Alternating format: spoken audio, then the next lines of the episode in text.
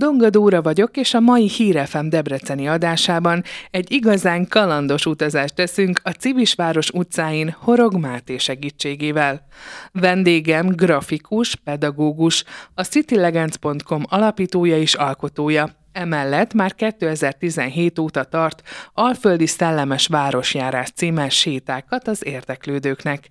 A fiatal művészről elárulhatom, hogy oda van a város történelme iránt. Közel 200 debreceni vonatkozású könyve van otthon. A mai műsor témája pedig bűn és bűnhődés, avagy debreceni elfeledett bűnügyek kerülnek terítékre. Szeretettel köszöntöm a műsorban. Azért a felkomban elhangzott ez a több mint 200 könyv, és ez mind el is volt olvasva? Hát én sok szeretettel köszöntöm a hallgatókat. Hát igen, azóta elárulhatom, hogy már, már bővül, tehát hogy ez gyakorlatilag azért folyamatosan bővül ez a, ez a kis gyűjtemény, magángyűjtemény. Amiket beszereztem általában azért, azért szeretem ilyen friss kincsként átlapozni, átolvasni, úgyhogy hát gyakorlatilag el lehet mondani, hogy nem úgy válogatom össze, hogy csak így, ami tetszik ránézés, és akkor majd egyszer elolvasom, mint mondjuk egy verses kötetet, vagy egy novellás kötetet, hanem, hanem ezeket a friss információk utáni vágyódásomból kiindulva igen, magamévá teszem elég hamar. És van kedvenc? Vagy esetleg valamit ki lehet emelni, valamelyik könyv? Van néhány, igen, ami, ami legutoljára nagy hatást gyakorolt rám, az a Debreceniség mindázatai című, hát gyakorlatilag az nem egy, nem egy könnyen olvasható tanulmánykötet, ami már, már több mint két éve jelent meg, és ebbe a Debreceniség mindázat kérdéskörét járták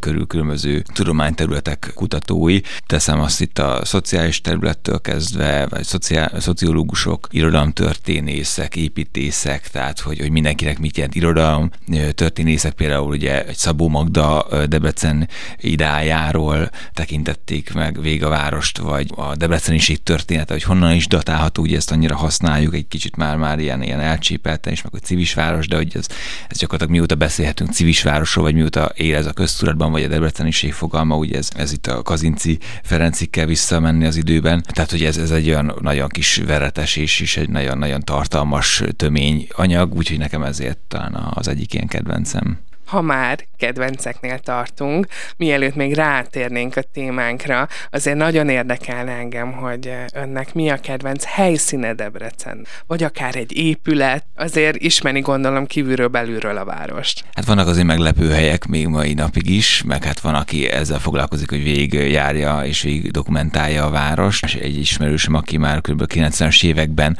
ő, ő járta rendületlenül az utcát és a legújabb építési társasházakat dokumentálta, rajta, ő is ilyen megszállottként, hát ez még az internet meg egyéb világa előtt zajlott, tehát vannak, vannak új helyszínek, sőt szoktunk mostában feleségemmel együtt, ugye nem olyan régen született meg kislányunk, és ugye nagyon szereti az autót, és ugye elaltatni, és ezért mikor látjuk, hogy, hogy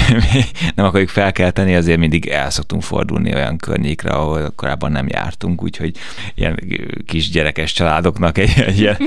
hát ez se még nem hirdetjük meg semmi, de hogy egy ilyen ötlet, hogy, hogy, hogy, hogy körbejárják kisgyerekes családok autóval így a várost, és akkor találunk olyan érdekes részleteket, amit amúgy nem biztos, hogy arra mennénk. Kedvenc helyszínről pedig, tudom én, tizenévesen más volt a kedvenc helyszínem, 20 évesen, most már azért jó 30-asként megint másabb, másabb területek és helyszínek érdekelnek. Az ilyen örök favoritom egyébként a Kandia város rész, tehát ez a Kossuth utca,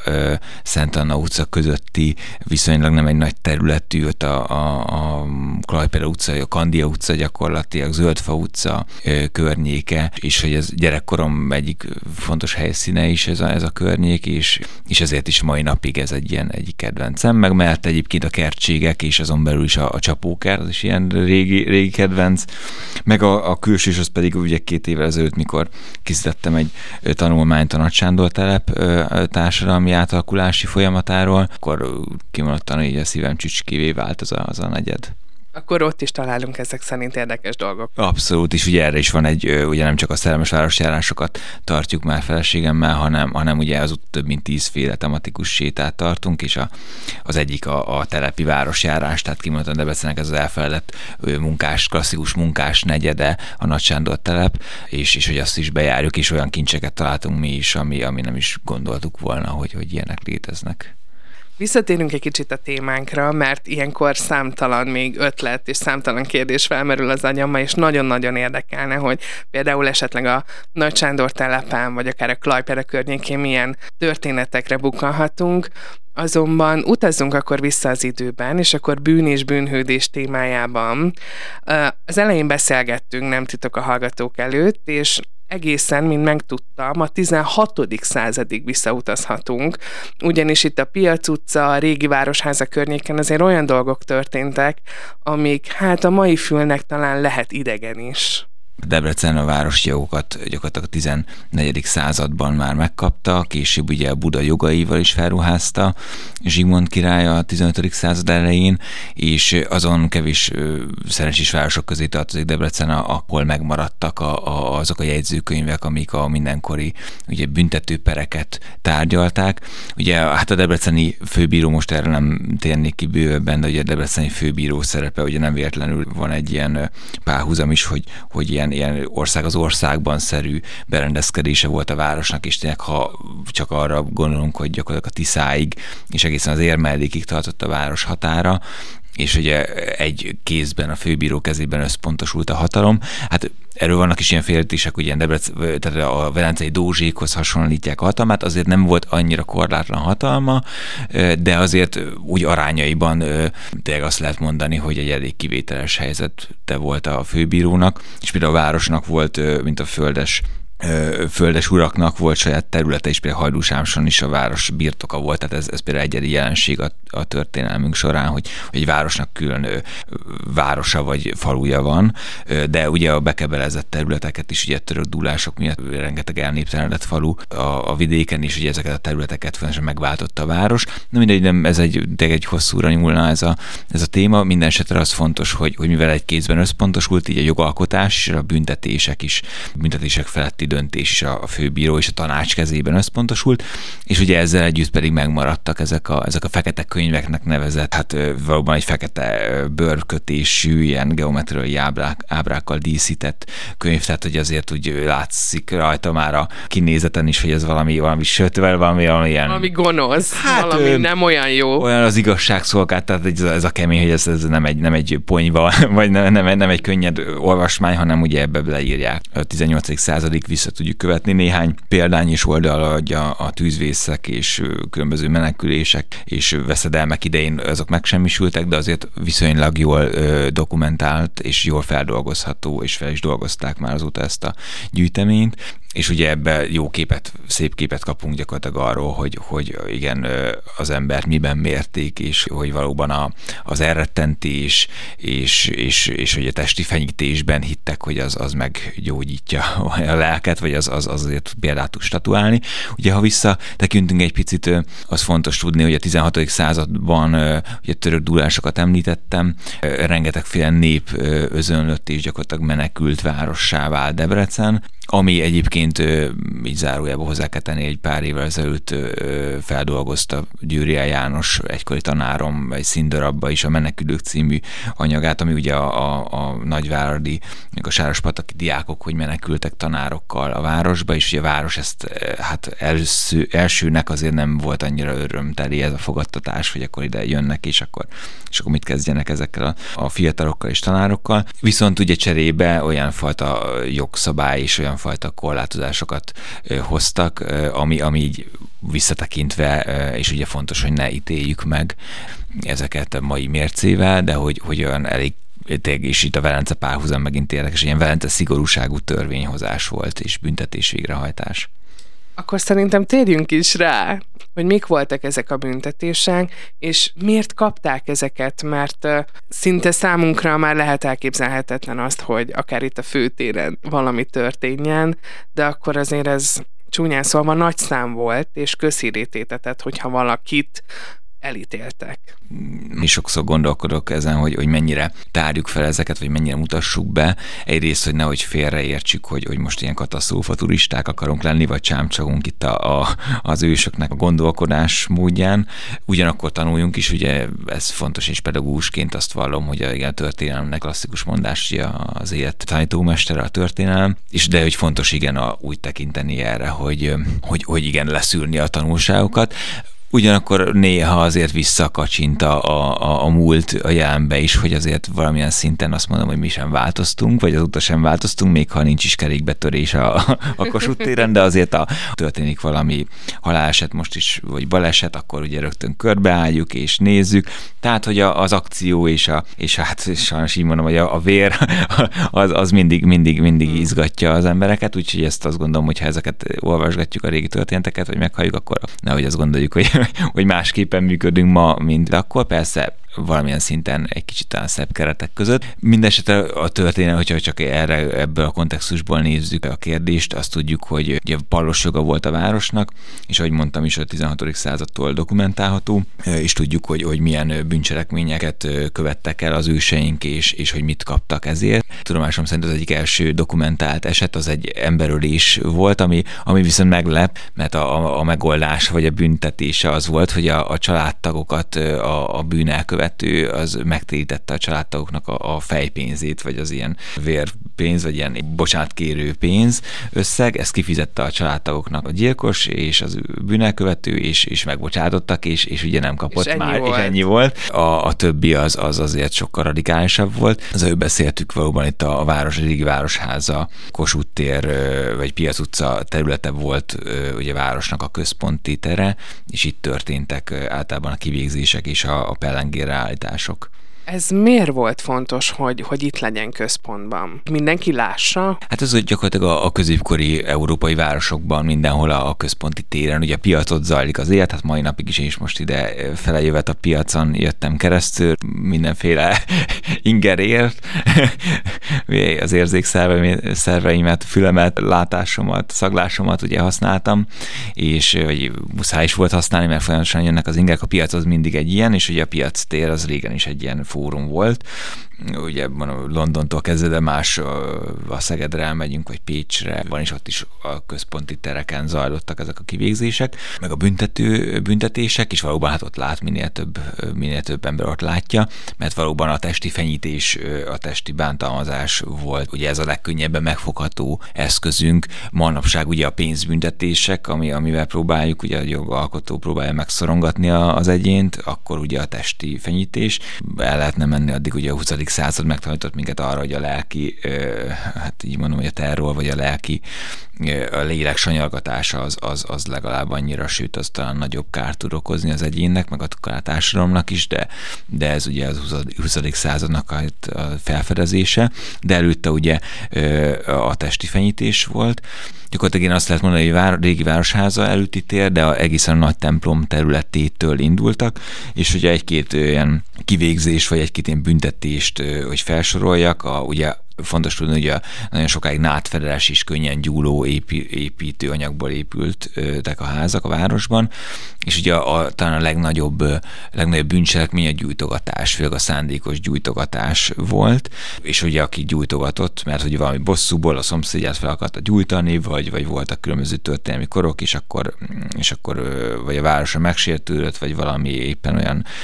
vitás ügybe keveredett, és ugye ő így gondolt bosszút állni a városon, vagy a szomszédján, igen, akkor felgyújtotta a házát, és ebből általában nagy tűzvész keletkezett, vagy csak figyelmetlenség okán, egyébként legtöbbször egyébként figyelmetlenség okozta a tűzvészt. Na hát ezeket az illetőket általában a tüzes fogókkal ugye meg jól megcsipkedték a nagy templom előtti téren, és hát volt, akit, akit utána a szekér mögé kötve végighúztak Piac utcán, és később ugye, és utána mágián elégették, vagy, vagy lefejezték, vagy ugye a megkövezés hasonló büntetés volt, vagy ugye a kisebb fokú alakú, ilyen megszigyenítő büntetések az ilyen bohóc sipkát tettek a fejére mondjuk a káromkodóknak, és akkor végig kellett járni az utcán, az utcákat, és akkor ilyen megszégyenítették ezáltal, ugye ezzel a gúnyos ilyen jelmezzel, de volt a nyelvkiöltéstől kezdve, volt akit, akit ugye még arra sem éltettek, hogy felakaszták, hanem megkövezték az akasztófa tövében, tehát voltak ilyen szintek, meg ugye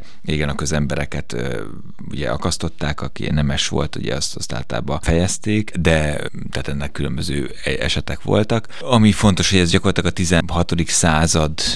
17. századig volt itt a belváros, és akkor utána, de folyamatosan kiszorult a városból a, a, a büntetéseknek a, a végrehajtása. Egyébként ezeket kiszabtak ki, ezeket a büntetéseket? Gyakorlatilag a tanács és a főbíró. Tehát, hogy a, a, a főbíró, ahogy említettem is, hogy az ő kezében összpontosult mind a, a pénzügyi,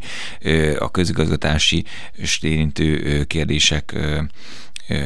feletti rendelkezés is, ugyanúgy a, a büntetések feletti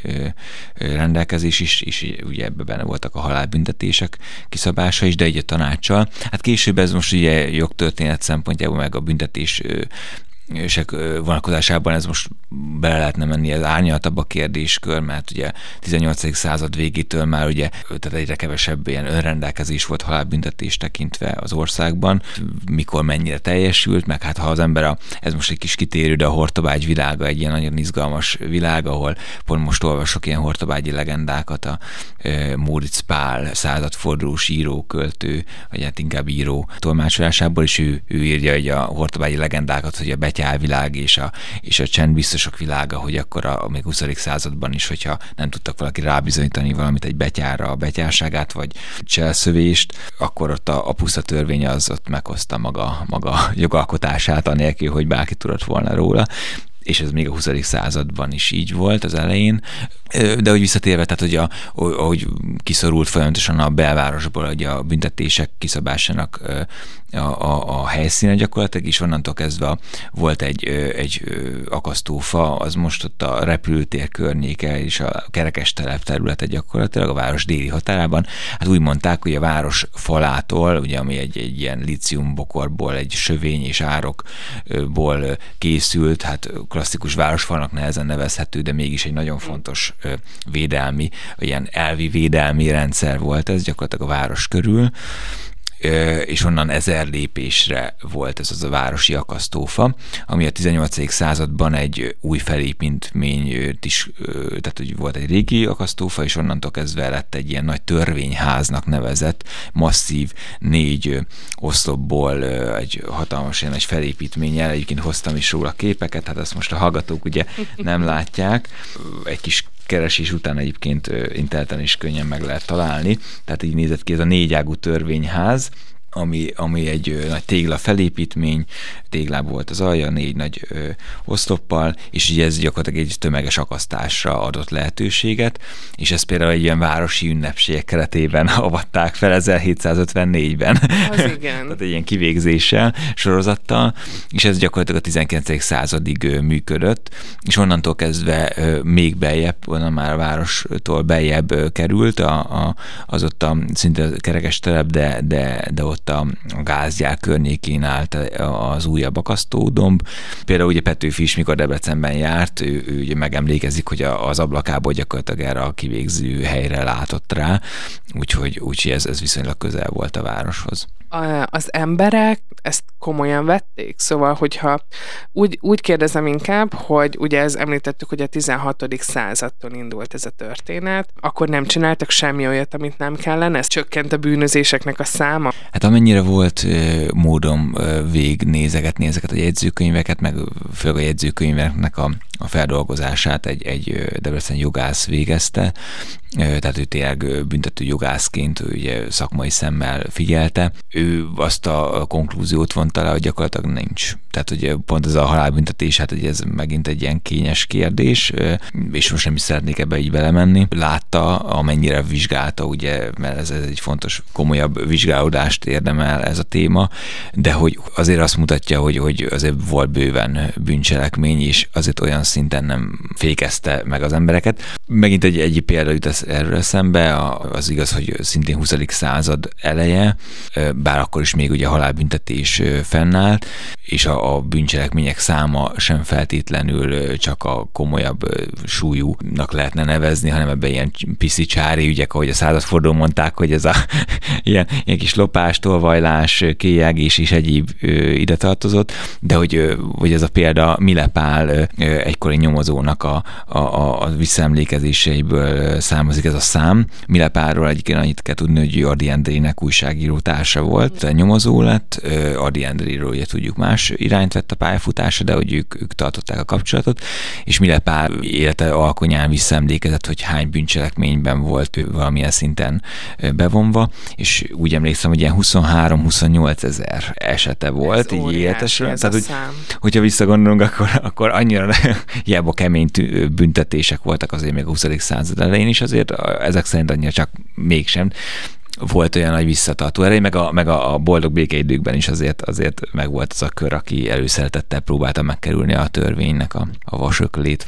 Egyébként az elzárás erre nem volt, ugye most itt a börtönre gondolok. Hát a, bő, a börtönről, tehát az gyakorlatilag mióta, mióta ugye itt a szomszéd épület, ugye a régi városháza, a, volt egy ősi városháza, hát erről is van nálam egy, egy kép, ez szintén egy kis rákereséssel könnyen meg lehet online felülteken találni az egykori ősi városházának a képét ami Debrecenben állt.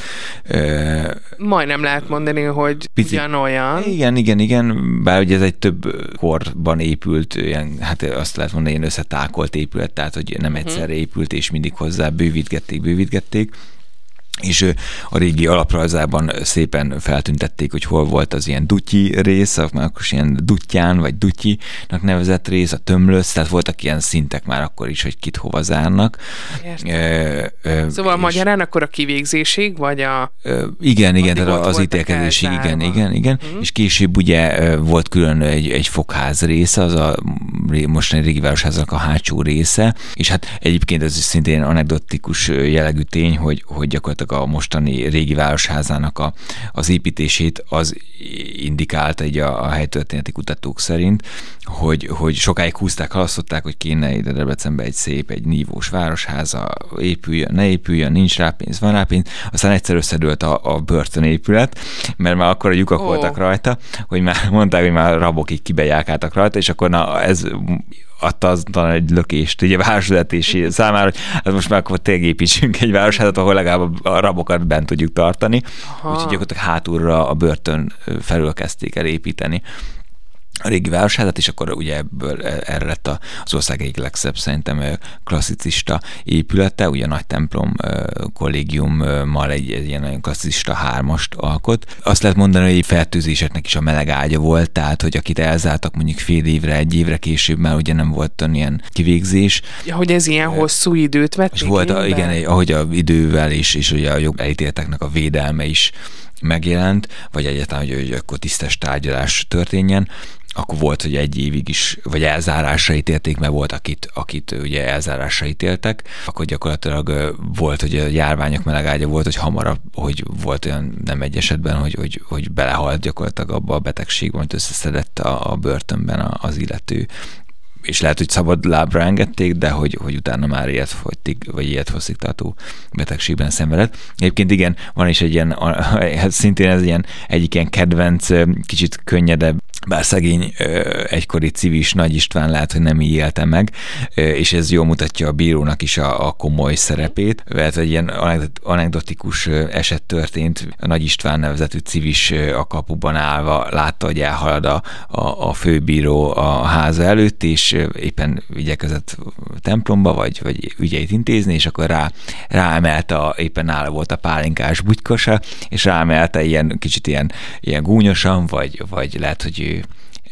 erős volt a fekete humora ennek az Istvánnak, hogy a Kendis, hogy adjon Isten Kenduram, főbíró uram, Kendis inna, ha volna miből, és, és hát ezt nem vette tréfára a főbíró, ezért megfosztották ezt a Nagy Istvánt a civis jogaitól, és két heti, oh. két heti börtönre ítélték kenyéren és vizentartás mellett. Úgyhogy úgy, úgy, volt szigor. Volt szigor, tehát hogy azért nem lehetett csak úgy, úgy beszólni egy ilyet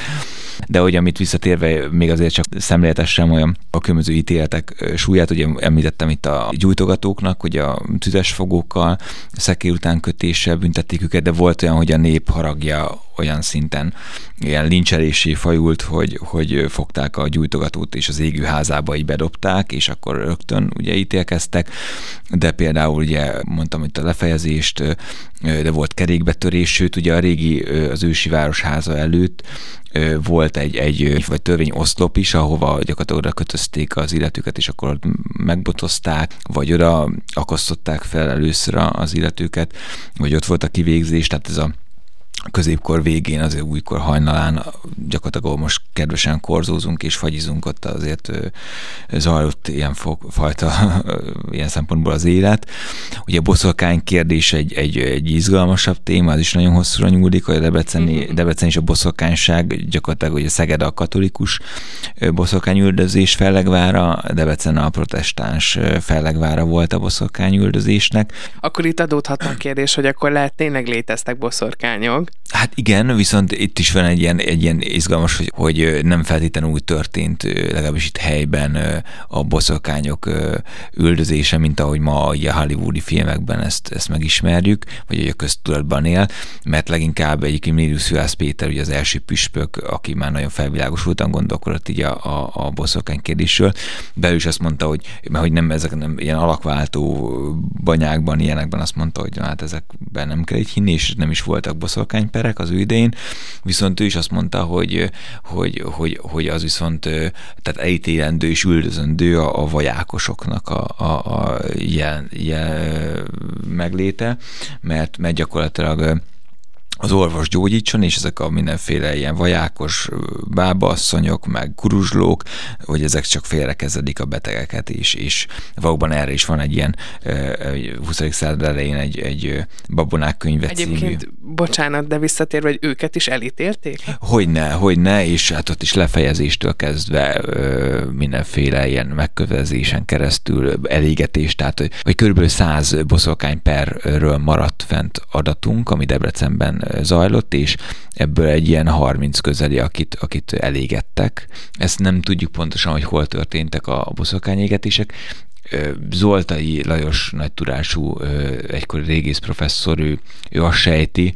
vagy aki itt lakik, annak számára sem feltétlenül egyértelmű, hogy ha kertségekbe megyünk, azért vannak olyan utcák, ahol hát jó, hegyvidéki környezetet ne várjunk, de azért ilyen dimbes, dombos igen, ezek a lösz igen. hegyek, igen. és ezek egyébként jóval nagyobbak is voltak, tehát még egy ilyen 50-60 évvel, évvel ezelőtt ezek jóval nagyobb homok, dombok voltak, csak folyamatosan megfaragták és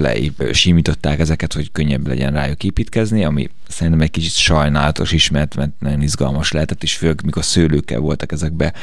ültetve, akkor tényleg ilyen kis szőlős lankák vették körül gyakorlatilag a várost. A Nagy Alföldön. A Nagy Alföldön, igen, tehát ugye Debrecen nem is teljesen a, a, a föld közepe már, hanem, hanem gyakorlatilag az Alföld vége, gyakorlatilag itt ér véget az Alföld, és itt kezdődik a Erdély gyakorlatilag, az erdős puszták vidéke. Nem visszatérve, hogy a Golgota hegyet párosítják, hogy elképzelhető, hogy ott voltak ezek a boszorkány égetések, ugye valószínűleg nátfedes házak közé nem raktak mágiát. Ez is érdekes, hogy nyáron voltak az égetések, télen pedig általában lefejezték, vagy felakasztották a boszorkánynak titulált idősebb asszonyokat, mert mondták, hogy idősebb korra lehet ezek megszerezni ezt a fajta boszorkány tudást, ami, ami már halálos ítéletet Értem. von maga után. A házastárs ellen például voltak méregkeverő asszonyok is, akik a házastársakat mérgezték meg. Őket is szigorúan vették, mert azt mondták, hogy a, a legnagyobb büntet gyakorlatilag, ha a párunkat öljük meg. Köszönöm szépen a beszélgetést. Köszönöm is.